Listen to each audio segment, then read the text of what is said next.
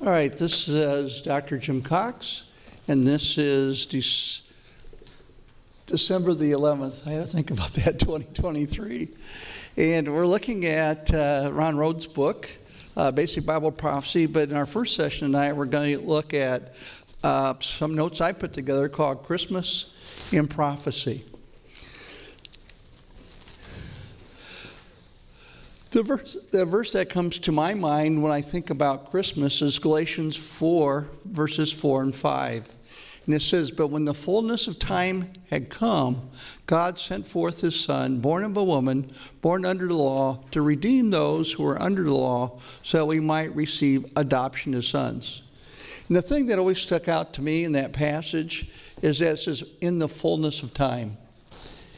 And to me, in the fullness of time meant that exactly at the right time, God had decided from before the foundation of the world, this is when He would send His Son, God incarnate, to earth to be our Savior. So, what was special about this point in time? Why would, why would God send Jesus right at this point in time to earth?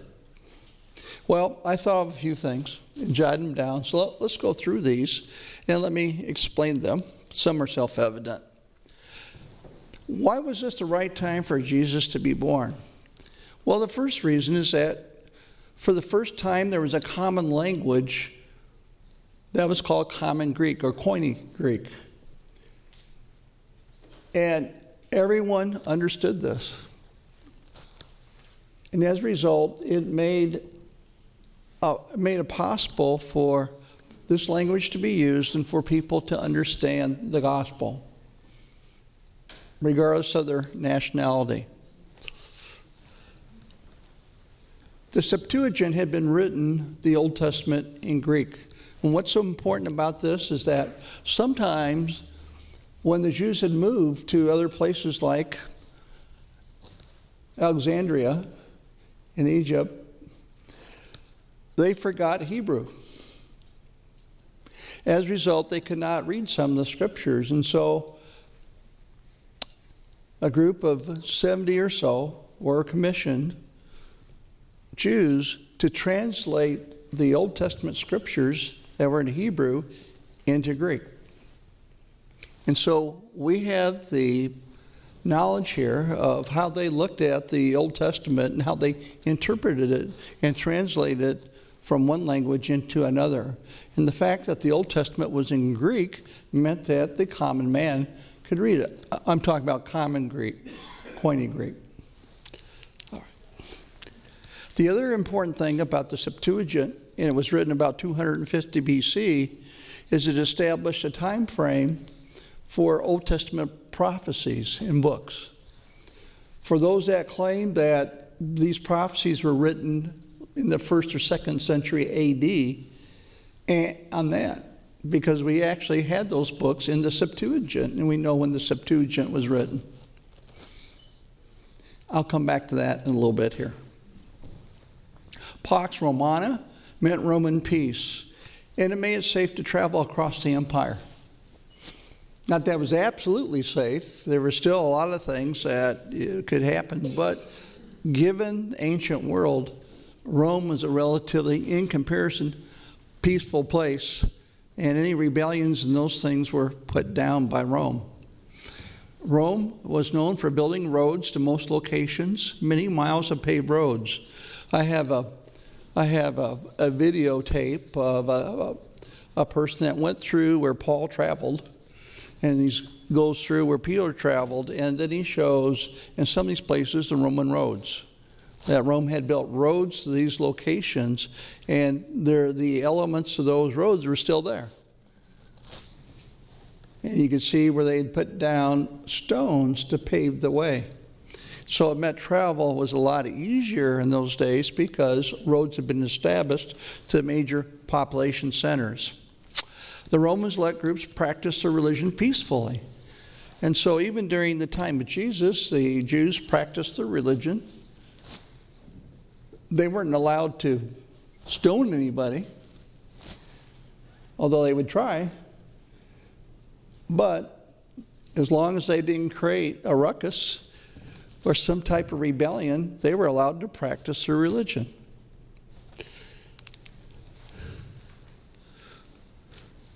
That would mean that when Christianity spread, at least initially, they were allowed to practice their religion or relationship with Christ. Next, you could travel from province to province since it was under one government. You didn't need a special pass to go from one province to the next, it was all one empire. The world's population was reachable, and Israel was at the center of travel.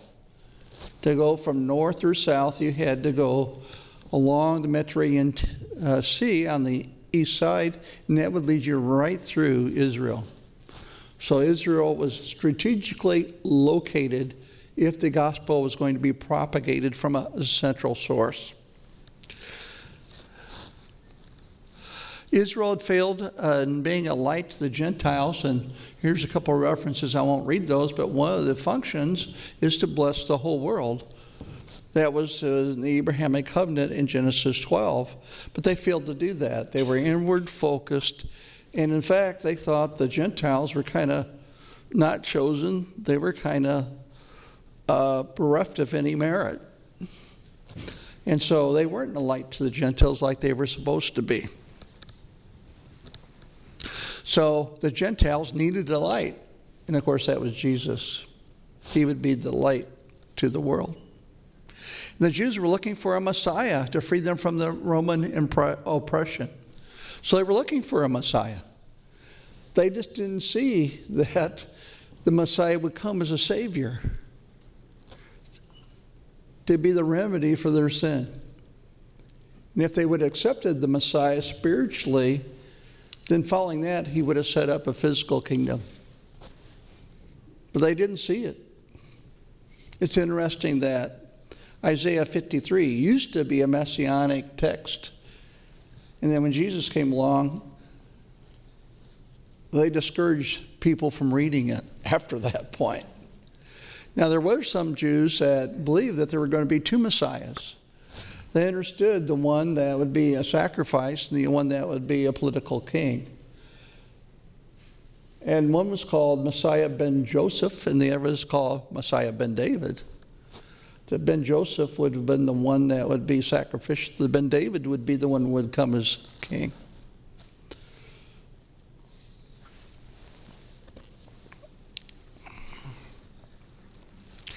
So at least they were expecting or looking for a Messiah. And Jesus said, I'm the one you've been looking for. And of course, when we read the Gospel of Matthew, Matthew goes back to all these prophecies that said this is what the Messiah would do, and you missed him. I think, I think if I'm right, Matthew cites over 90 prophecies from the Old Testament in his gospel.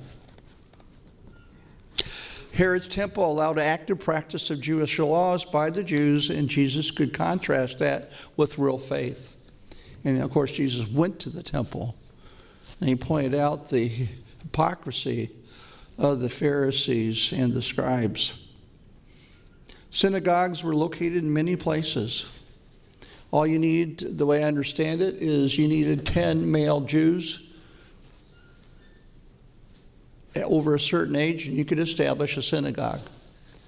And so there were synagogues all over, and we know that's where Paul went, right? Whenever he went into a community, he would look to see if they had a synagogue, and he would go there first.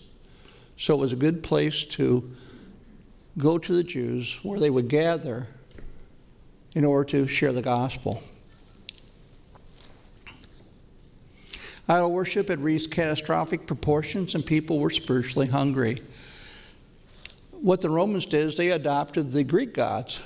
Sometimes they would re- rename them and add a few of their own. And of course, eventually we had emperor worship. The emperor was a god. So they definitely were in need of the true God.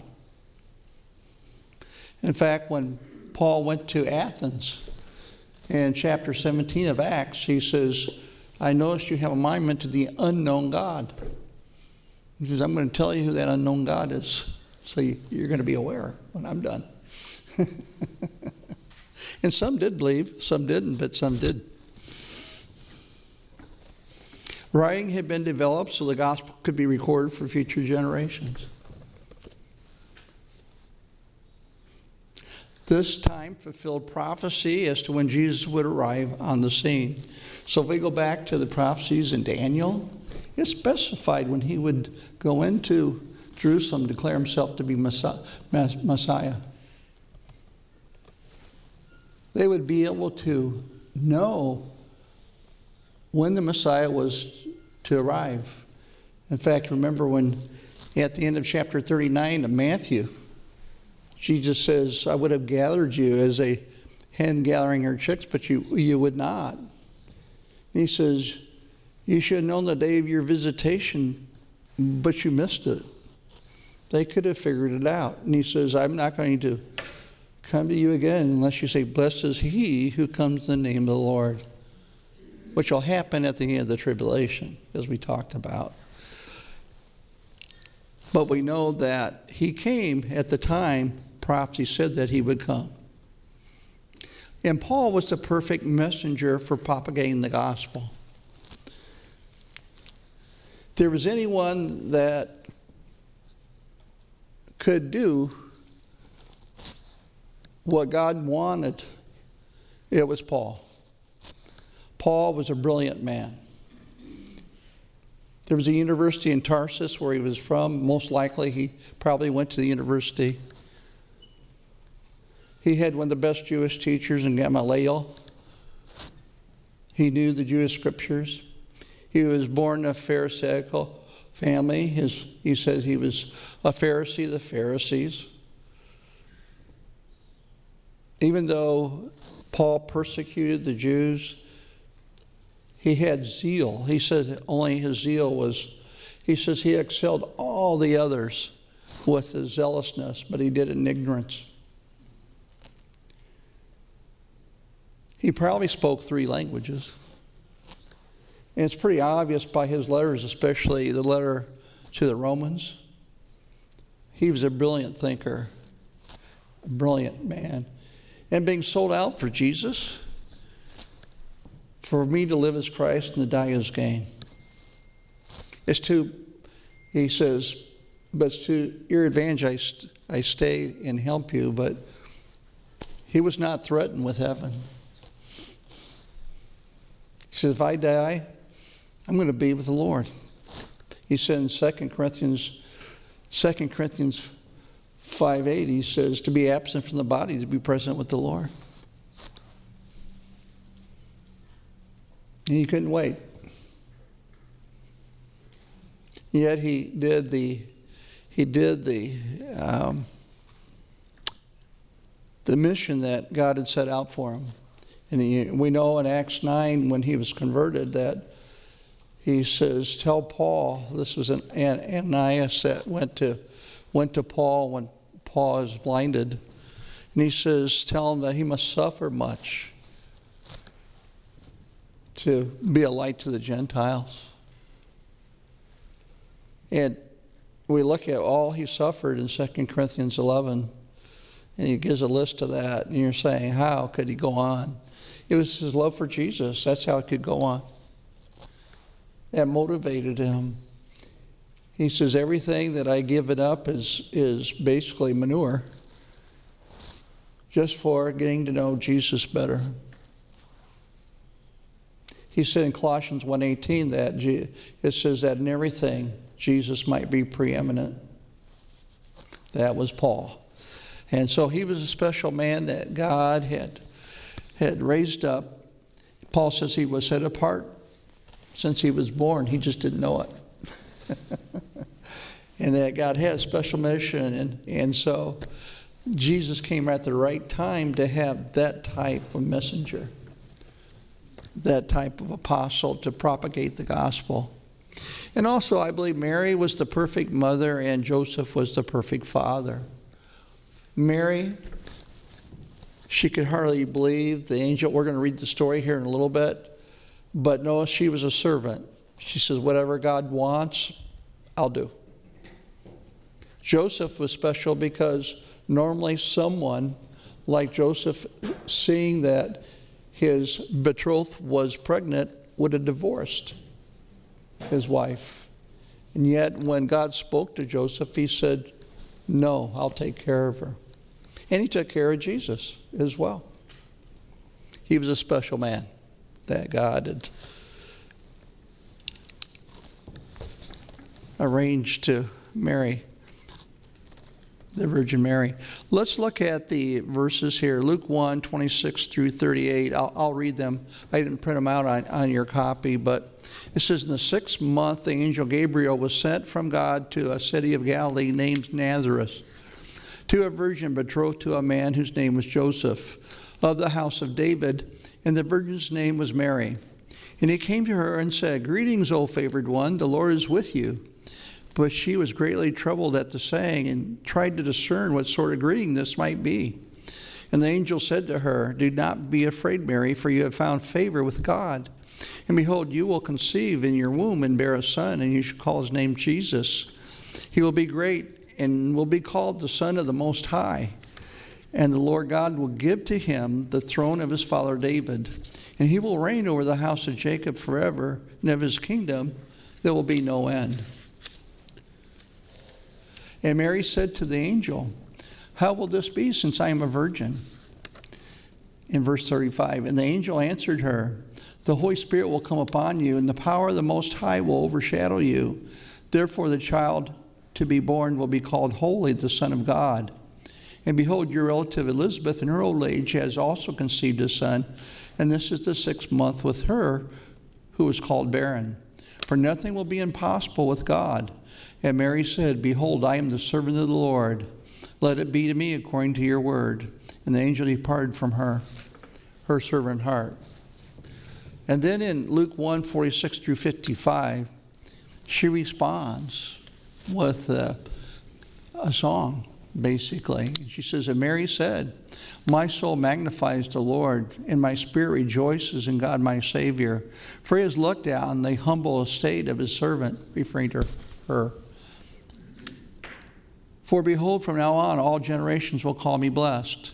For he who is mighty has done great things for me, and holy is his name. And his mercy is for those who fear him from generation to generation. He has shown strength with his arm.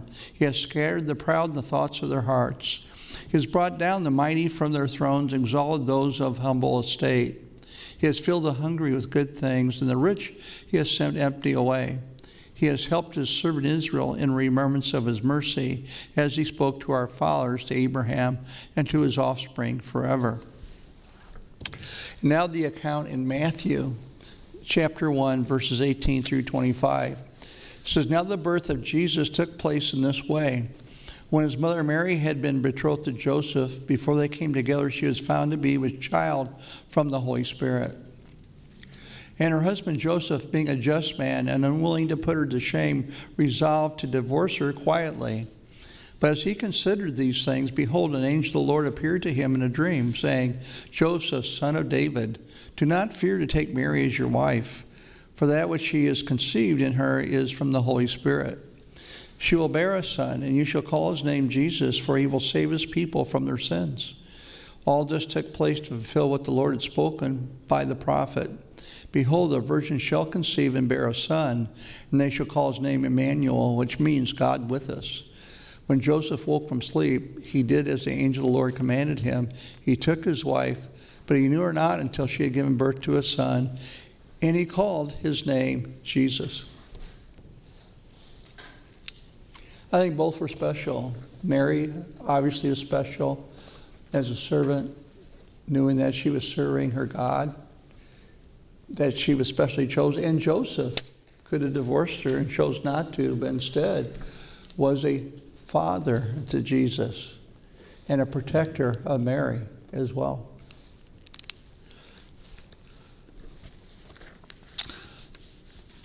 We also know that God prepared a particular body for Jesus.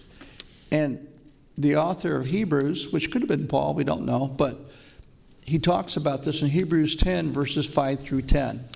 So let me read it for us. It says, Consequently, when Christ came into the world, he said, and this is Christ speaking, Sacrifice and offerings you have not desired, but a body have you prepared for me. In burnt offerings and in sin offerings you have taken no pleasure. Then I said, Behold, I've come to do your will, O God, as written of me in the scroll of the book. When he said above, You have neither desired nor taken pleasure in sacrifices and offerings and burnt offerings and sin offerings. These are offered according to law. Then he added, Behold, I have come to do your will. He abolishes the first in order to establish the second. And By that will we have been sanctified through the offering of the body of Jesus, Jesus Christ, once for all. And so this is about the only place that I know of where Jesus actually speaks before he was born. And he says, God, you create a body for me. And you don't desire burnt offerings. But he knew his body would be the body that would be the sacrifice, the perfect sacrifice for all that would receive him as Savior.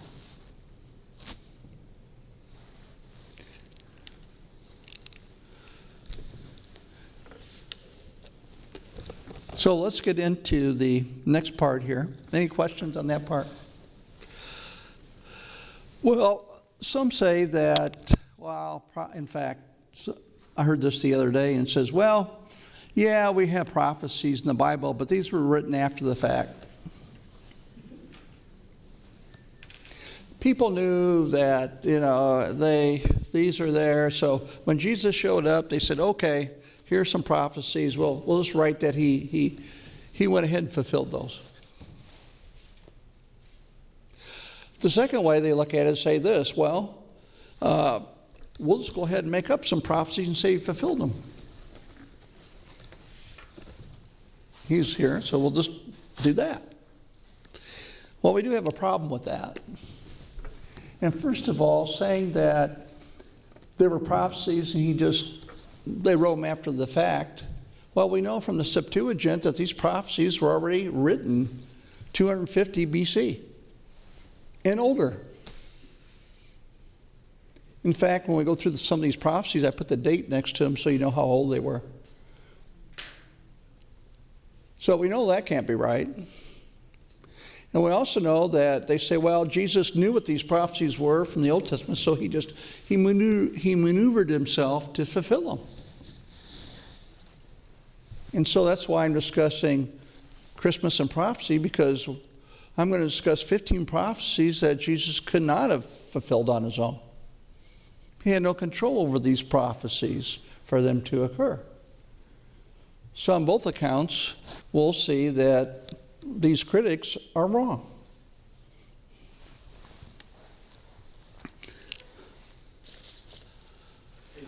Yes, go ahead, Tom. Or, I mean, Paul. Who takes that, who takes that stance? You know, that Skeptics. Skeptics? I mean, Yeah. Is it, is it, or is there a? Yeah, if you're talking to, if you're talking to an atheist, Believers that believe that as well?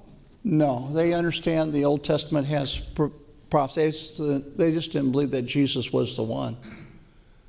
But there are, when you try to use um, fulfill prophecies and evidence that God exists, or that Jesus was the Messiah, there'll be some that say just what I said here that, hey, they just went ahead, Jesus did really, he just maneuvered himself, maneuvered himself to be able to fulfill these and look like he was the guy that they were looking for.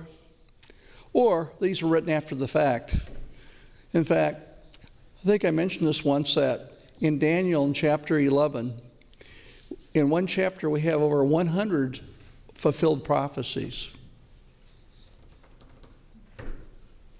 In fact, they're so accurate, it's been the claim that Daniel was written later after the fact.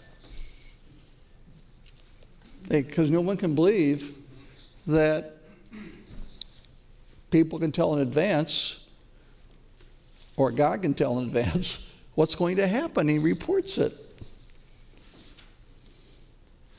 And yet, we know by the Septuagint that it was written before the time occurred.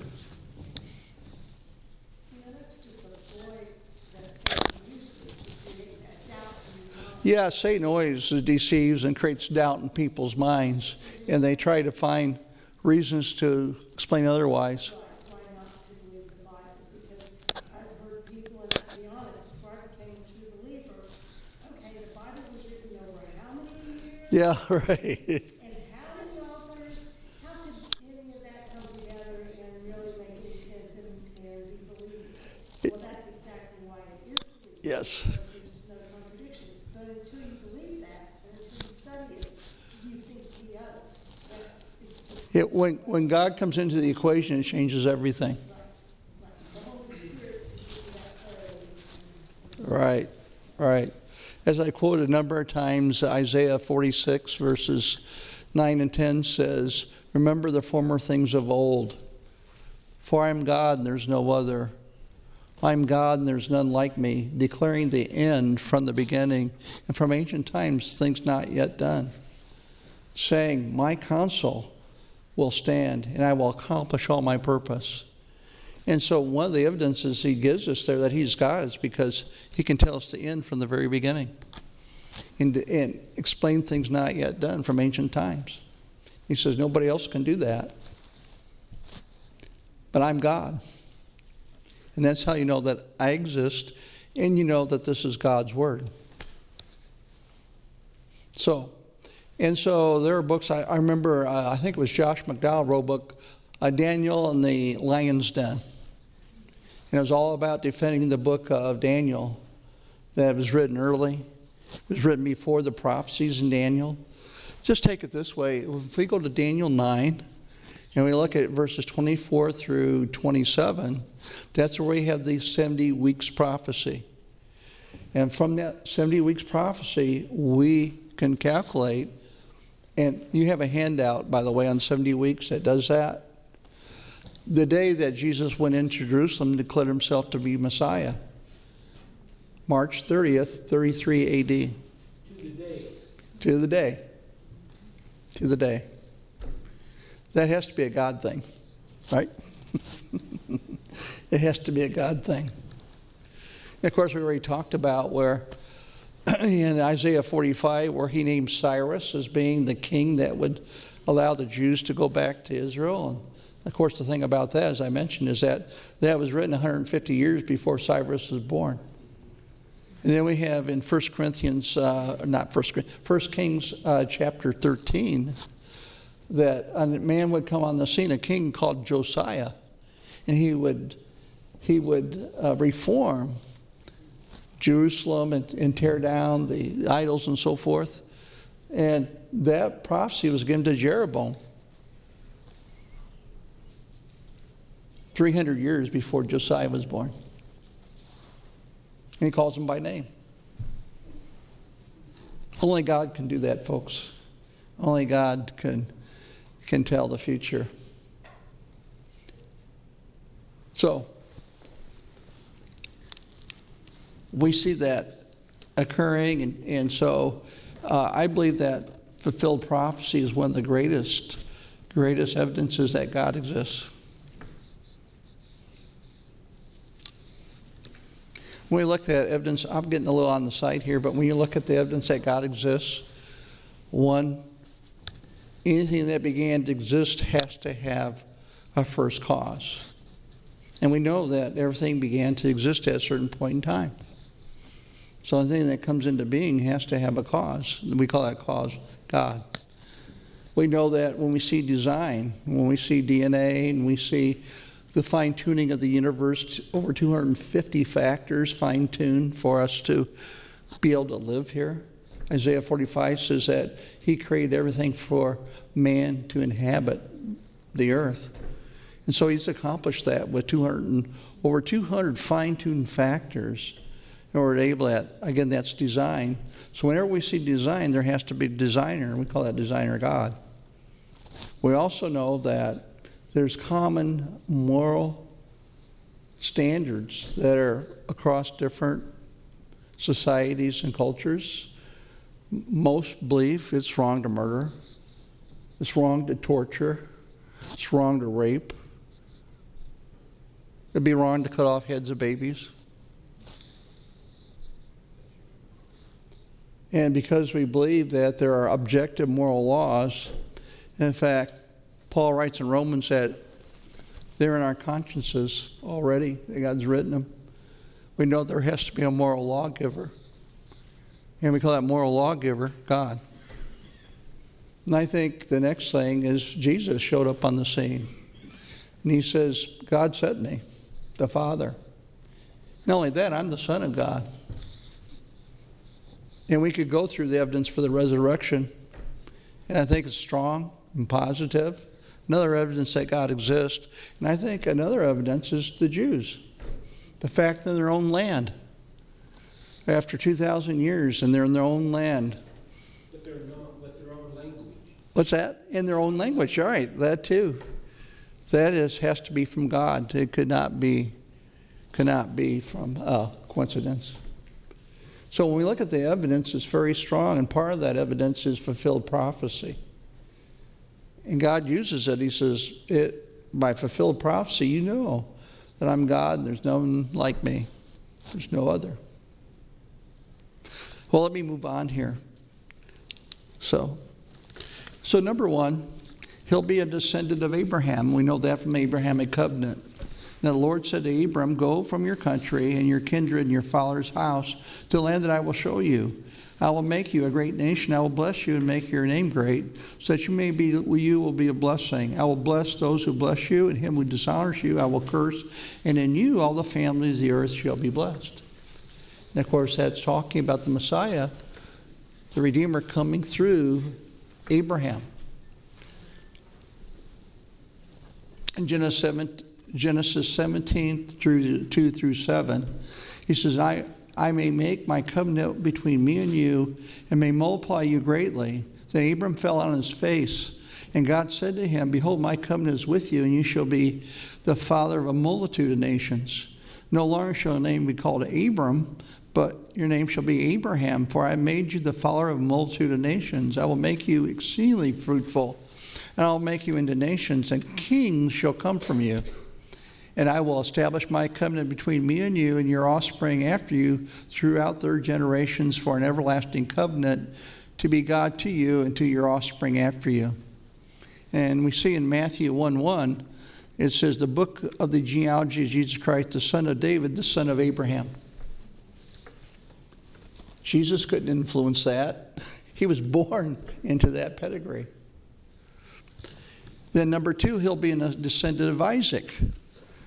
And we just, let me go on, Genesis 17. God said, No, but Sarah, your wife, shall bear you a son, and you shall call his name Isaac.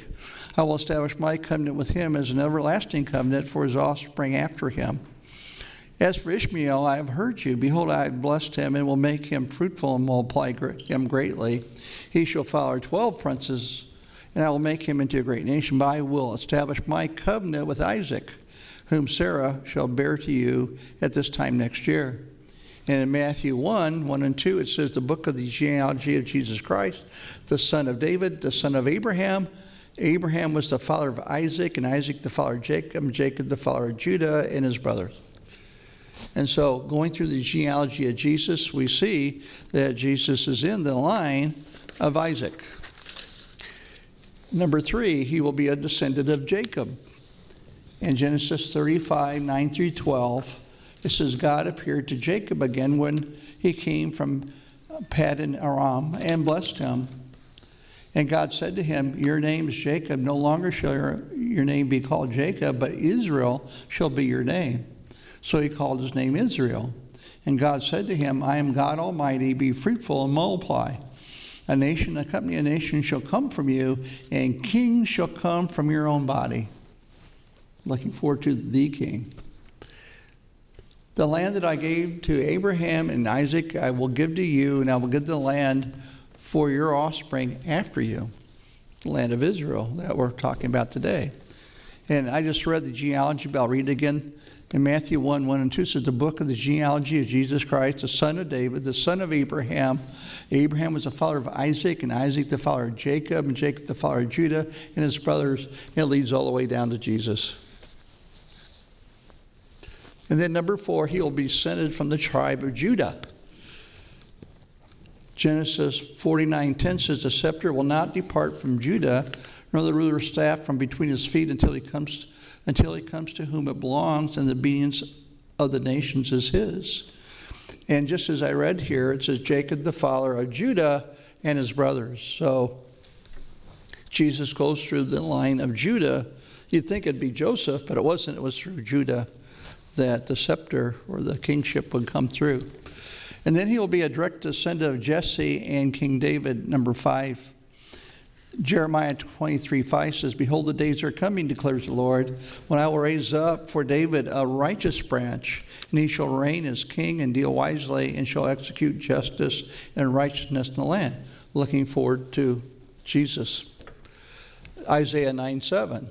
I'm sure you're familiar with this one. Of the increase of his government and of peace, there will be no end on the throne of David and over his kingdom to establish it and to uphold it with justice and with righteousness from this time forth and evermore. The zeal, of the Lord of hosts will do this, looking forward again to Jesus and his rule. 2 Samuel 7:16. In your house, and talking to David, your house and your kingdom shall be made sure forever before me. Your throne shall be established forever. That we call it the Davidic covenant.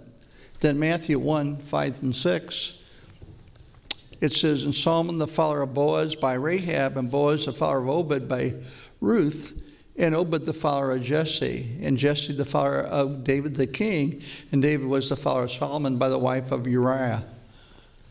And it goes down, if you look at the whole genealogy, it goes right down to Jesus. So we know he had the right pedigree. And I make a note here no one else could prove their genealogy since the Romans destroyed all the records in 70 AD when they destroyed Jerusalem and the temple. So no Messiah was possible. After that, they could not prove it. And then this one takes a little explanation. Number six, if we be born before 11 AD and die after 11 AD, Genesis 49:10 The scepter will not depart from Judah nor the ruler's staff from between his feet until he comes to whom it belongs and the that being the nation is his. Let me read the explanation here. I wrote it down so if it doesn't catch the first time you can read through it again. So the Jews regard this prophecy as extremely significant. It was a promise they would maintain control of their laws, that is the scepter, until the Messiah arrived. However, when the Romans usurped the law of Moses by forbidding them to carry out the ultimate sentence for blasphemy, death by stoning, it was regarded as the passing of the scepter. This happened about AD 11 when Archelaus, son and successor of Herod, was deposed. According to Josephus, he was a, Josephus was a uh, Jewish historian that served the Romans. Thus, the Messiah would have to be born before this happened and die after, since he was not stoned think about that one a little bit, but that actually happened. Jesus was born before 11 AD and died after 11 AD, just as it would be supposed by looking at this. And number seven, he was born, he'll be born and die before 70 AD. And this is the 77's prophecy. Daniel 9, 24 through 27. So 70 weeks are decreed about your people and your holy city, that is, your people, the Jews, and the holy city would be Jerusalem, to finish the transgression, to put an end to sin and to atone for iniquity, to bring in everlasting righteousness, to seal both vision and prophet, and to anoint a most holy place. Know therefore and understand that from the going out of the word to restore and build Jerusalem to the coming of an anointed one, a prince, there'll be seven weeks.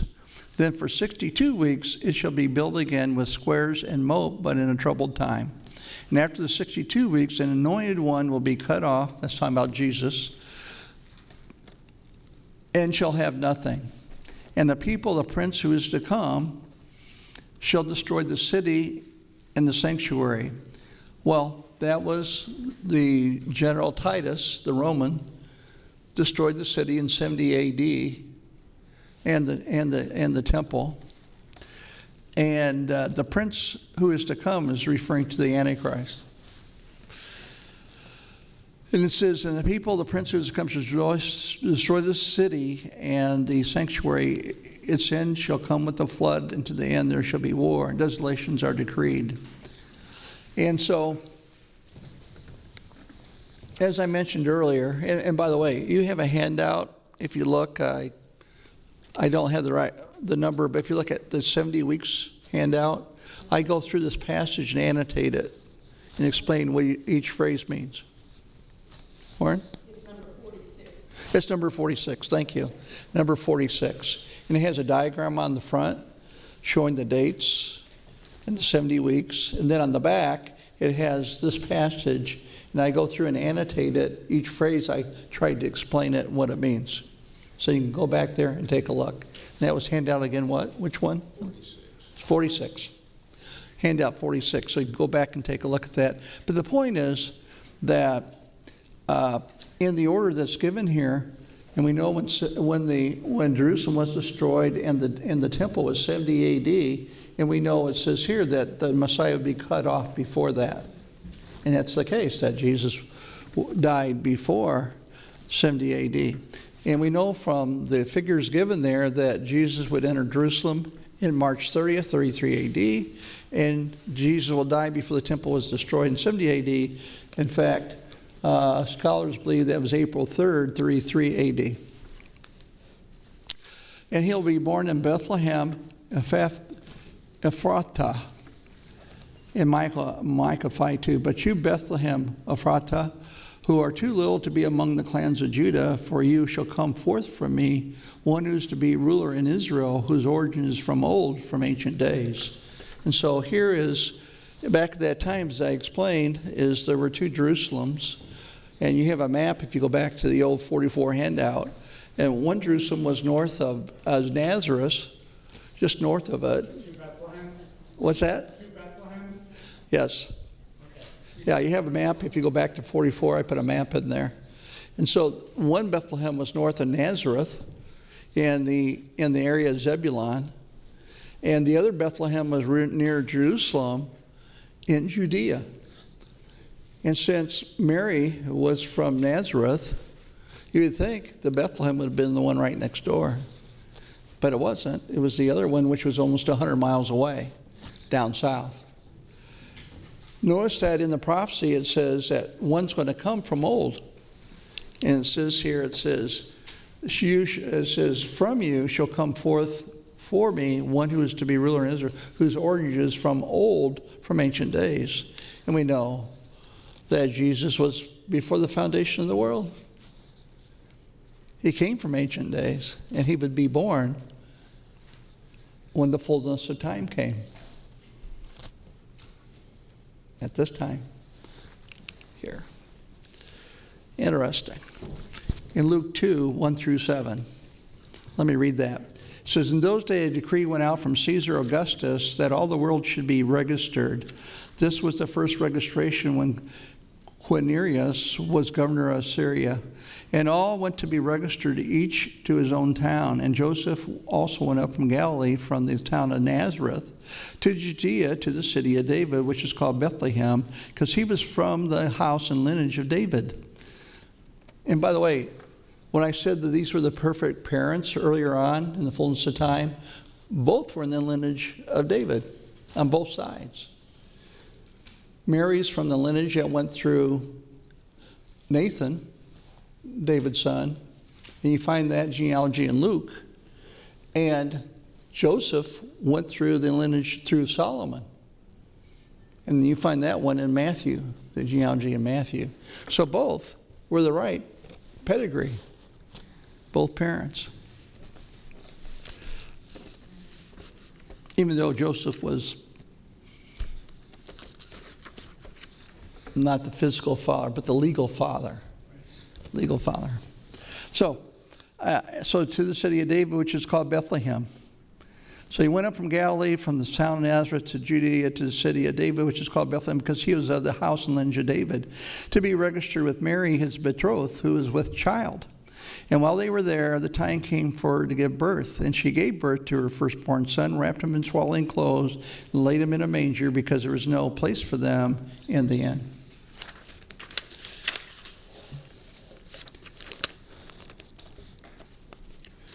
There's another verse, uh, Genesis 35, 19, 20. It says, So Rachel died, and she was buried on the way to Ephrath, that is Bethlehem, and Jacob set up a pillar upon her grave, is a pillar of Rachel, Rachel's tomb, which is there to this day. So, again, a reference to Bethlehem here in the right place. Still there. Yes, it's still there. Thanks, Tom. Knowing someone has visited there more than once. and number nine, he, he will be born a virgin. Genesis 3:15 says, "I will put enmity between you and the woman, and between your offspring and her offspring. He shall bruise your head, and you shall bruise his heel." Genesis 3:15, uh, another version says, "And I will put enmity between thee and the woman, and between thy seed and her seed, and it shall bruise thy head, and thou shalt bruise his heel." So here we see a singular seed looking forward to a person, and it says, You will bruise his heel, looking forward to Jesus coming. And he would bruise the head of the serpent and uh, put an end to the devil. Uh, 1 John 3 8 says, Whoever makes a practice of sinning is of the devil, for the devil has been sinning from the beginning. The reason the Son of God appeared was to destroy the works of the devil. 1 John 3 8.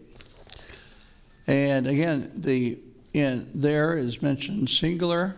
Uh, Isaiah 7:14 says, "Therefore the Lord Himself will give you a sign: Behold, the virgin shall conceive and bear a son, and she shall call his name Emmanuel." And so we already went through the story of Mary and the angel showing up, Gabriel, and saying, "You're pregnant by the Holy Spirit." And she says, "How can I be? I'm a virgin." He says, "It's going to be a work of God." So why was it necessary that Jesus be born a virgin? Well, one, he had no sin nature from Joseph, so he could die for our sins. He had no sin himself. So he'd be fully God, so he could pay the penalty, infinite penalty. Works by man are insufficient. And he would be fully human, so he could die for our sin. No virgin birth, no sacrifice, no salvation. And then and this is sometimes mentioned, so he would not avoid the curse of Jeconiah, also called Conaniah and Jehoiachin. Uh, there's a curse in Jeremiah 22, 28 through 30. Uh, let me read it. It says, Is this man Coniah a despised broken pot, a vessel no one cares for? Why are he and his children hurled and cast into a land they do not know? O land, land, land, hear the word of the Lord. Thus says the Lord, write this man down as childless, a man who shall not succeed in his days, for none of his offspring shall see him sitting on the throne of David and ruling again in Judah. And uh, that goes to the line of, of Joseph. So although Joseph was the legal line, it wasn't the bloodline. The bloodline went through Mary. And so Jesus still qualified and voided this curse that was given through the genealogy going through uh, Joseph's line and going to going to David. And uh, let me go on to number 10 here a forerunner to prepare the way. Isaiah 43 says, A voice cries in the wilderness, Prepare the way of the Lord, make straight in the desert a highway for our God. Malachi 3:1 says, Behold, I send my messenger, and he will prepare the way before me. The Lord whom you seek will suddenly come to his temple, and the messenger of the covenant in whom you delight. Behold, he is coming, says the Lord of hosts. And we have the account in Luke about the fulfillment of this, and it ends up being John the Baptist would be the, the one that would, would be uh, making straight the way for the Messiah. Luke 1 36 and 37 says, And behold, your relative Elizabeth in her old age has also conceived a son, and this is the sixth month with her, who is called barren, for nothing will be impossible with God. Then Luke 1 57 through 63 says, Now the time came for Elizabeth to give birth, and she bore a son. And her neighbors and relatives heard that the Lord had shown great mercy to her, and they rejoiced with her. On the eighth day, they came to circumcise the child. And they would have called him Zechariah after his father. But his mother answered, No, he shall be called John. And they said to her, None of your relatives is called by this name. And they made signs to his father, inquiring what he wanted him to be called. And he asked for a writing tablet and wrote, His name is John. And they all wondered. Then Matthew 3 1 2 3, it says, In those days, John the Baptist came preaching in the wilderness of Judea Repent, for the kingdom of heaven is at hand. For this is he who was spoken of by the prophet Isaiah when he said, The voice of one crying in the wilderness, prepare the way of the Lord, make his path straight. So John the Baptist was one who was preparing the path for Jesus. In this one, I'm not going to go through all the verses here, but I listed them in case you want to read them. But he would be born during the time of the Roman Empire, the fourth kingdom. And so when we looked at the statue of Nebuchadnezzar, remember the head of gold was Babylon? I listed those in your notes. The chest and arms of silver would be Media, Persia. The middle and thighs of bronze would be Greece. And the last kingdom, the fourth one, was the legs of iron, Rome. This is where it ended, and this is when Jesus would arrive on the scene, and that's when he was born during the time of Rome. Now, in the future, down the road, we'll see the revived Roman Empire and the kingdom of God coming in and being established on earth through the millennium. Also, when we look at Daniel 9, we see the same thing. We see the four beasts, and we see the lion with eagle's wings, that represented Babylon, the bear raised up on one side, which meant Media Persia, and leopard with four wings and four heads was Greece, and a terrifying beast ascending strong with iron teeth, which was Rome, the fourth one, when Jesus would be born. And so that's exactly what occurred.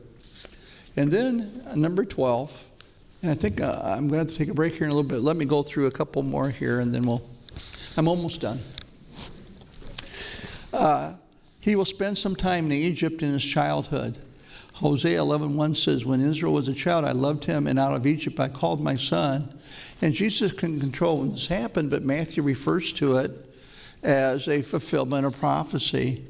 And uh, so, let me uh, let me skip down for time's sake. Uh, uh, it goes to the story of the wise men. Well, I'll go ahead and read it because it is the wise men's story, and it is Christmas, right? So let me go ahead and read it. Matthew 2, 1 through 8. And now, after Jesus was born in Bethlehem of Judea in the days of Herod the king, behold, wise men from the east came to Jerusalem, saying, Where is he who has been born king of the Jews? For we saw a star when it rose and have come to worship him. When Herod the king heard this, he was troubled, and all Jerusalem with him. And assembling all the chief priests and scribes of the people, he inquired of them where the Christ was to be born. They told him, In Bethlehem of Judea, for so is written by the prophet. And you, O Bethlehem, in the land of Judea, are no means least among the rulers of Judah, for from you shall come a ruler who will be, shepherd my people Israel. Then Herod summoned the wise men secretly and ascertained from them what time the star had appeared. And he sent them to Bethlehem, saying, Go and search diligently for the child, and when you have found him, bring me word that I too may come and worship him. And then uh, it goes on, so after listening to the king, they went on their way. And behold, the star that they had seen when it rose went before them until it came to rest over the place where the child was. When they saw the star, they rejoiced exceedingly with great joy. And going into the house, they saw the child with Mary his mother, and they fell down and worshipped him. Then, opening their treasures, they offered him gifts, gold and frankincense and myrrh. And being warned in a dream not to return to Herod, they departed to their own country by another way. And when they had departed, behold, the angel of the Lord appeared to Joseph in a dream and said, Rise, take the child and his mother, and flee to Egypt, and remain there till I tell you, for Herod is about to search for the child to destroy him.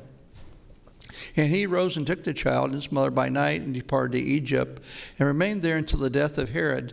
This was to fulfill, fulfill what the Lord had spoken by the prophet, Out of Egypt I called my son. And then, number 13, children will be killed in Bethlehem as a result of Jesus' birth. In Jeremiah 31:15 it says, "Thus says the Lord, a voice is heard in Ramah, lamentation and bitter weeping. Rachel is weeping for her children. She refuses to be comforted for her children because they are no more." And this, the story goes on in Matthew 2:16 and 18 through 18. Says, Then Herod, when he saw that he had been tricked by the wise men, became furious, and he sent and killed all the male children in Bethlehem and all the region who were two years old and or under, according to the time that he had ascertained from the wise men. This was fulfilled what was spoken of by the prophet Jeremiah. A voice was heard in Ramah, weeping and loud lamentation, Rachel weeping for her children. She refused to be comforted because they are no more. Let me hang in there and finish this up, and then we'll take a break, okay? Number 14, a star would appear at Jesus' birth. And there's a little controversy over this one, but I'll, I'll go ahead and read it. Numbers 24 17 says, I see him, but not now. I behold him, but not near. A star shall come out of Jacob, and a scepter shall rise out of Israel, and it shall crush the forehead of Moab and break down all the sons of Sheth. This may have been combined with the Daniel 9 prophecy about the timing of Jesus' arrival and Micah's prophecy about where Jesus would be born. And then Matthew 2 9 says, After listening to the king, they went on their way, and behold, the star that they had seen when it rose went before them until it came to rest where the place where the child was. Not sure how that all happened, but it appears that they may have looked at the Jewish scriptures and may have come to this one in Numbers, and so there would be a star, and a star appeared, and they w- might have been aware of the prophecy in Daniel about when it would be appearing, when Jesus would show up. And using those two pro- those scriptures together, they may have been looking, and that may have motivated them to go to the area they went to, which was Jerusalem in Bethlehem. All right, now the last one. He would be born in humble circumstances and be despised and rejected, called a Nazarene. In Matthew 2 19 through 23. But when Herod died, behold, an angel of the Lord appeared in a dream to Joseph in Egypt, saying, Rise, take the child and his mother, and go to the land of Israel, for those who sought the child's life are dead. And he arose, and he rose and took the child and his mother and went to the land of Israel. But when they heard that Archelaus was reigning over Judah, Judea in place of his father Herod, he was afraid to go there. And being warned in a dream, he withdrew to the district of Galilee. And he went and lived in a city called Nazareth that was spoken of by the prophets might be fulfilled. He shall be called a Nazarene. Now, I looked this up and I went to a site called gotquestions.org. Usually it has pretty good answers. I won't vouch for all their answers, but here's what they wrote. This is the third option is that Matthew uses the word Nazarene in reference to a person who is despised and rejected. In the first century, Nazareth was a small town about 55, 55 miles north of Jerusalem, and it had a negative reputation among the Jews. Galilee was generally looked down upon by Judeans, and Nazareth of Galilee was especially despised. John 1:46 and Nathanael said to him, "Can anything good come out of Nazareth?" Philip said to him, "Come and see." If this is Matthew's emphasis, the prophecies Matthew had in mind could include these two passages concerning the Messiah. Uh, one was one is uh, Psalm 22, 6 and 7 says, But I am a worm and not a man, scorned by everyone, despised by the people. All who see me mock me, they hurl insults, shaking their heads. It's true that the Nazarenes were scorned by everyone, and so one could see this messianic prophecy as an allusion to Jesus' hometown of Nazareth. Then Another verse, Isaiah 53 3 says, He was despised and rejected by mankind, a man of suffering and familiar with pain. Like one from whom people hide their faces, he was despised, and we held him in low esteem. Again, in Jesus' day, Nazarenes were despised and rejected, and so Isaiah's prophecy could be viewed as an indirect reference to Jesus' background as the supposed son of a carpenter from Nazareth. So these are prophecies that Matthew had in mind when the meaning he shall be called a Nazarene, a Nazarene is something akin to he shall be despised and mocked by his own people. Jesus not only identified with humanity by coming to our world, he also identified with the lowly of this world. His upbringing in an obscure and despised town served as an important part of his mission. Jesus identified himself as Jesus of Nazareth during his encounter with Saul on the road to Damascus. After his conversion, Paul mentioned Jesus of Nazareth in Acts 29 26 9. One of the names of the early Christians was Nazarenes in Acts 24 5. And the term Nasara meant Nazarene is still used today by Muslims to identify a Christian. Interesting. So, those were 15 prophecies that were out of the control of Jesus that he fulfilled when he came. Yes, go ahead, Jane. Um, We've been told that the wise men were not, when you see all these nativity scenes, that Yeah. the wise men were not there at the No, it says, long to put them in the manger scene because they didn't come on until months later. Right. Herod. Is that true? Herod killed everyone two years old and younger, so he figured Jesus could have been two years old. So it's thought that maybe the the wise men, how many there were, we don't know, but the wise men. Wouldn't he have been gone then? What's that? Danger and all that by the time Yeah. the wise men got there? Yeah, it, it sounds like he was in Bethlehem in a house someplace, and not in the manger anymore, and that he had grown to be about two years old, possibly. And so when they came, it was not at his birth; it was after his birth, in my understanding. As much as two years after his birth. So they went to Egypt from Bethlehem. Right, from Bethlehem, they went to Egypt after being warning about Herod wanting to kill them, kill, kill Jesus.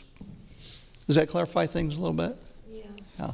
So, yeah, uh, it makes a pretty picture, though, at the manger and having the wise men there and giving the gifts. And the gifts that they brought allowed them to have the money to live in Egypt and go to Egypt. So they had gold, frankincense, and myrrh. Say gold represents the king. Frankincense, I believe, means he was a priest because the incense are the prayers of the saints. And the myrrh look forward to his death. Just a little extra threw in there on that. Okay. All right, let's take a break. And since we went so long, I'm going to let you take a little longer break.